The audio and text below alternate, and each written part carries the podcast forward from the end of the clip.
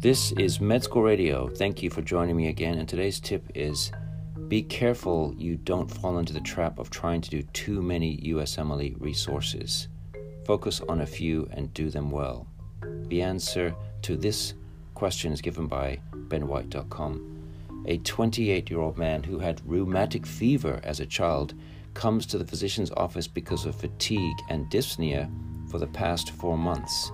An early diastolic sound followed by a low pitched, rumbling decrescendo diastolic murmur, is present 4 centimeters left of the sternal border in the fourth intercostal space and is heard best with the patient in the left lateral decubitus position. Which of the following valve defects is most likely in this patient? Is it A. Aortic regurgitation, B. Aortic stenosis, C. Mitral regurgitation, D. Mitral stenosis. E. Pulmonic regurgitation. F. Pulmonic stenosis. G.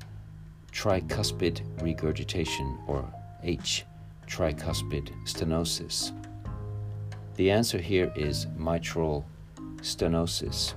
Some patients with rheumatic fever end up with rheumatic heart disease, which results in stenosis or stiffening of the mitral valve and less commonly the aortic valve.